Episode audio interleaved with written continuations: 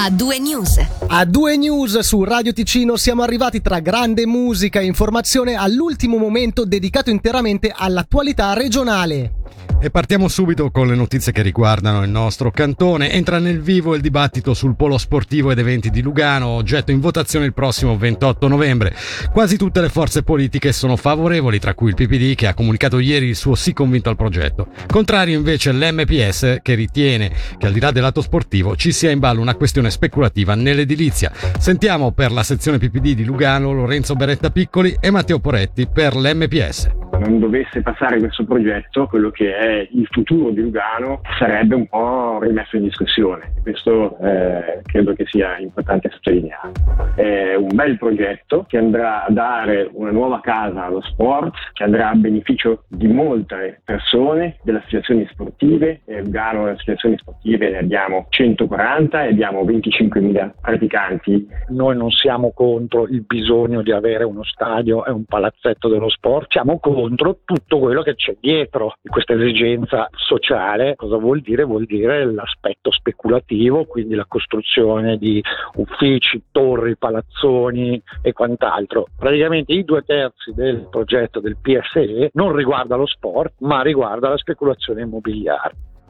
No al buono di 50 franchi a chi convince un conoscente a vaccinarsi contro il coronavirus. La proposta di Berna non piace al Consiglio di Stato ticinese. L'esecutivo cantonale ritiene infatti che svilisca la necessità di informazione e consulenza, oltre ad essere problematica sul piano etico. Il governo ticinese appoggia solo sul principio l'idea di offensiva vaccinale. È quanto emerge dalla risposta inviata dal Consiglio di Stato al governo federale. Importante scoperta all'Istituto di ricerca oncologica di Bellinzona che potrebbe migliorare le cure del tumore alla prostata.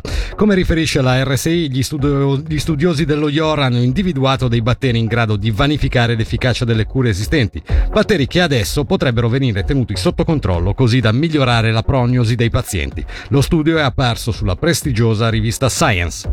Maxi truffa delle polizze assicurative. Tre degli indagati risiedono in Ticino. Si tratta di tre broker italiani, mentre gli altri nove risiedono a Milano, Roma, nel, nel Pesarese e in Austria. La notizia della truffa è venuta a galla con la confisca di oltre 21 milioni di euro nel, nei confronti degli indagati. Come riporta la regione online, sono accusati di aver raggirato quasi 1500 investitori, tra cui numerosi professionisti e imprenditori residenti in Italia. Il carnevale di Roveredo 2022 si farà, a confermarlo alla RSI il presidente della Lingera Simone Giudicetti.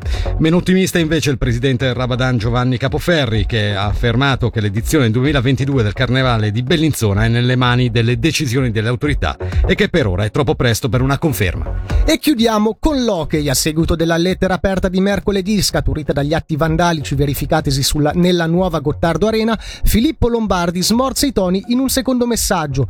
Mi scuso se ho scocciato qualcuno, scrive il presidente dell'Ambri, riferendosi alle critiche giunte ad esempio per il divieto d'accesso alla galleria del livello 2 a chi sta in tribuna o in curva. Ha anche precisato che le cinque maglie originali rubate dallo spogliatoio sono state restituite spontaneamente.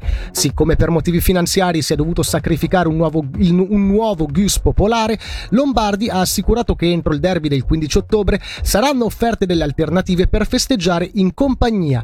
E anche per oggi l'informazione a cura della redazione di Radio Ticino termina qui. A2 News torna lunedì dalle 17 alle 19 da Fabrizio Coli e da Michele Sedili. L'augurio di uno splendido fine settimana. Buona serata. A2 News. Grande musica, grandi successi.